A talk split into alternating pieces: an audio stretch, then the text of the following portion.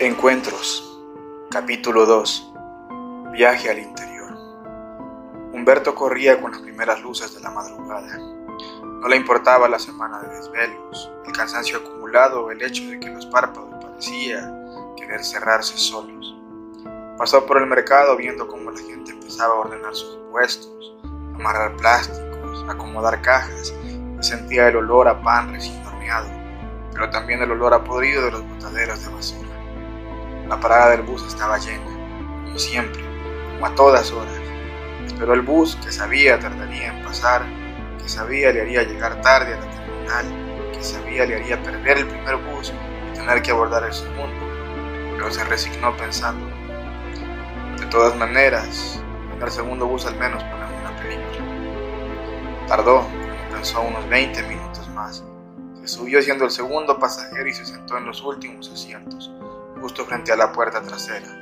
Su molestia no terminó ahí. El conductor iba despacio, muy despacio. Humberto vociferó para sí mismo. Dios, si fuéramos más despacio creo que iríamos en reversa. Después de incontables paradas, de frenazos y acelerones, de la clásica trabazón, o el tráfico en el centro, causado por los microbuses que se niegan a avanzar hasta que están llenos, Humberto llegó a la terminal para su sorpresa, aún más tarde que de costumbre, ya que tanto el primero como el segundo bus se habían ido. Tuvo que ir a buscar un bus diferente para irse, como dice la gente, transbordando. El más próximo a salir era uno que se dirigía hacia la Unión, pero podría bajarse en Mercedes Umaña para de allí tomar uno hacia Berlín, su ciudad natal. El bus de la terminal de Oriente con destino a la Unión era un bus viejo, algo destartalado, Humberto se acercó y preguntó al cobrador cuánto cobraba hasta el desvío de Mercedes Umaña. El cobrador era un tipo gordo, muy gordo, de piel blanca, ojos claros y cabello rojizo. Recordaba una especie de muñeco bonachón, de esos que suelen verse en las caricaturas, pero su carácter distaba mucho de esa imagen. Tres dólares, le dijo, con la té seria y mal encarado, como si esperara una respuesta contradictoria la cual obviamente llegó con idéntica hostilidad y la misma seria de parte de Humberto. ¿Tres dólares? No, si dos es la tarifa hasta ahí. El tipo bajó la vista y con gesto de parsimonia le dijo, tres. Y si no, pues hay más buses. Por allá está la de Jucuapa. Humberto sabía que allí estaba la de Jucuapa, pero saldría hasta las 10 de la mañana. Así que sin decir nada más y de mala gana subió al bus. Recordó que era primero de noviembre el día siguiente sería el Día de los Difuntos. Son unos aprovechados. No recordaba que mañana es el Día de los Difuntos. Él era de los que viajan a casa todos los fines de semana. Para él no había fechas especiales.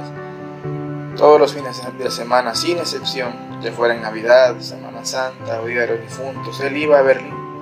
No le daba un sentido connotativo a los días, para él solo eran días, tiempo que había que aprovechar.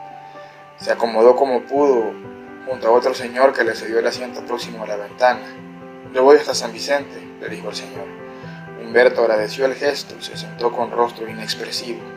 Abrió la ventana.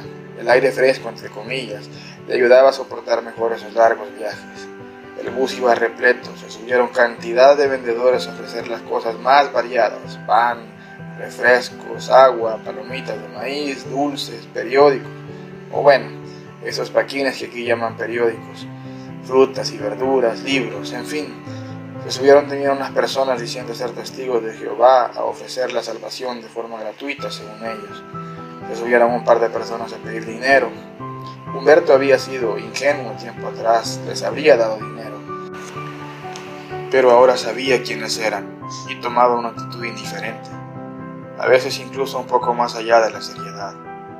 Había visto al Señor que había perdido una pierna en un accidente y eso lo había dejado en esta situación, burlarse de la gente que le daba dinero y contar una impresionante cantidad de monedas que había recolectado ese día y decir que las gastaría en los vicios más rastreros, mientras se cambiaba la ropa de trabajo, por una que el mismo Humberto no se daba el lujo de comprar. Desde ese día vio al sujeto que había perdido una pierna, si no con desdén, sí con cierta antipatía e indiferencia estaba la señora que se envolvía la cabeza en un trapo y pedía una monedita, por favor. la había visto comprar una pizza en la misma terminal, y no una pieza, una pizza grande, entera solo para ella. Por eso está gorda, pensó. Es la mendiga más gorda que he visto en mucho tiempo. A partir de ahí dejó de dar, al menos a esas personas. En San Salvador, en los buses urbanos, a veces subían niños, solos con sus papás que tenían que andar vendiendo dulces para ganarse la vida, decían. A ellos a veces, cuando podía, les tomaba un dulce y les daba una moneda.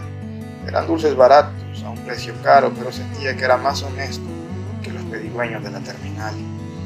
Pensaba en eso mientras ignoraba con el ceño fruncido a los dos personajes que hacían descrito, cuando de repente el bus arrancó. Era la hora. El despacho le había pitado, indicando la salida. Comenzó el viaje. Humberto se enfundó unos audífonos a su celular y se resignó a soportar el recorrido lo mejor que pudiera.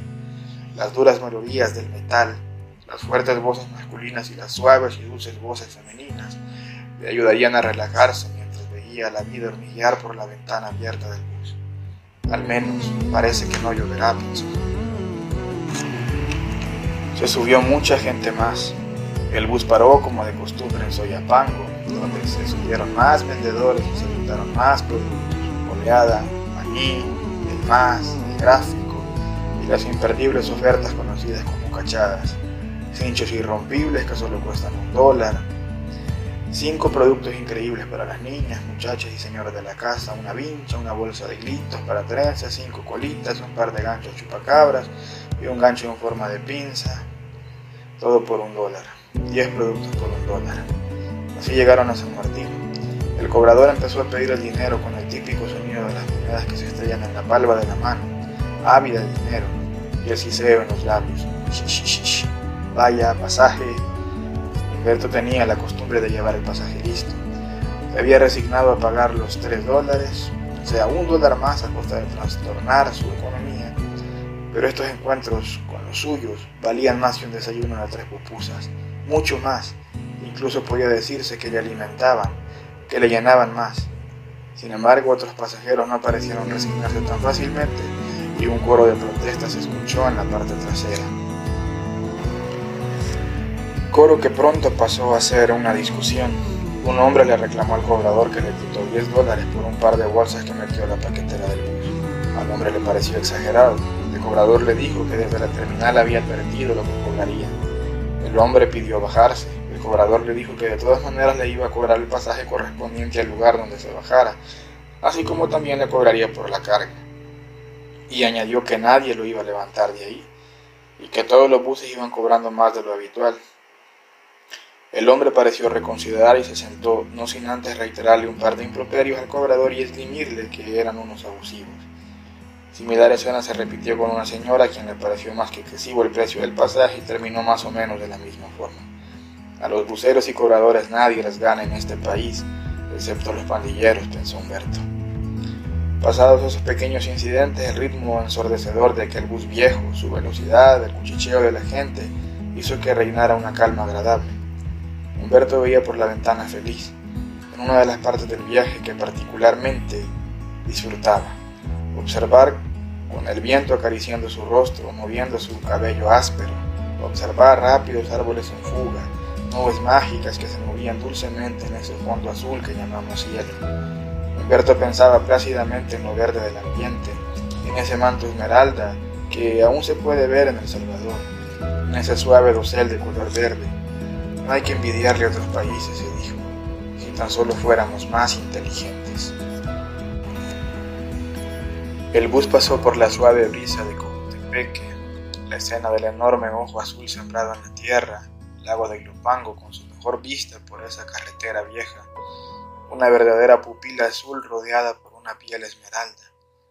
Humberto sonreía imperceptiblemente. El bus pasó por los altos cañales de San Vicente, en el desvío se subieron más vendedores y sobre todo vendedoras. No hay una que no llame ni amor o corazón a los posibles compradores.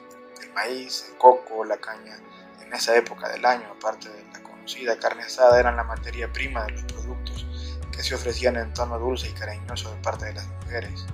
Vaya las pupusas, para querer corazón, de queso y revueltas, las riguas con queso, la cuajada con tortilla, el agua de coco, el dulce de panela, la quesadilla, las coras de caña y por supuesto la carne asada. Humberto se entretuvo mirando a una joven pupusera echar la masa recién formada a la plancha con una habilidad poco menos que pasmosa para él, y hacerlo además con la naturalidad de quien se cepilla el pelo o se acomoda la camisa. El bus reanudó su marcha. A estas alturas a Humberto le dio sueño y se permitió cerrar los ojos un momento, cosa que no era muy común en las costumbres de su viaje. Cuando los abrió, ya casi llegaban a la quebrada seca, famoso puente conocido así porque atraviesa una quebrada por la que solo en raras ocasiones se pasar agua, algunos kilómetros antes del famoso puente del río Lente. Llegaron pronto ahí, era verano, el río no estaba vacío, no era la hora aún en que se abren las compuertas de la presa. Vio una que otra chalupa tirada al río, algunos hombres pescando con red y unos cuantos niños jugando en el agua. El bus iba rápido, ya era tarde. Al poco rato llegaron a Mercedes Umaña. Berto se bajó como pudo de aquel chirriante transporte se dirigió al punto de los buses para Berlín. El bus estaba ahí, pero saldría en media hora. Le hizo recordar a Humberto el viejo dicho de su pueblo. Salir de Berlín es fácil, pero entrar con el transporte que hay es un martirio. Se resignó a esperar otra media hora, a perder otros 30 minutos de vida en sofocante. Subió al bus, dejó su mochila, Había de dónde escoger, pues el bus estaba casi vacío. Y bajó a la tiendita de la esquina, la tiendita de siempre compró un jugo y un par de churritos llanos. De esos que aprendió a disfrutar desde niño en la tienda de Don Emilio, en la escuela de varón. Ahora de adulto rara vez podía degustar uno. Se sentó de nuevo y comió lentamente, sin prisa alguna.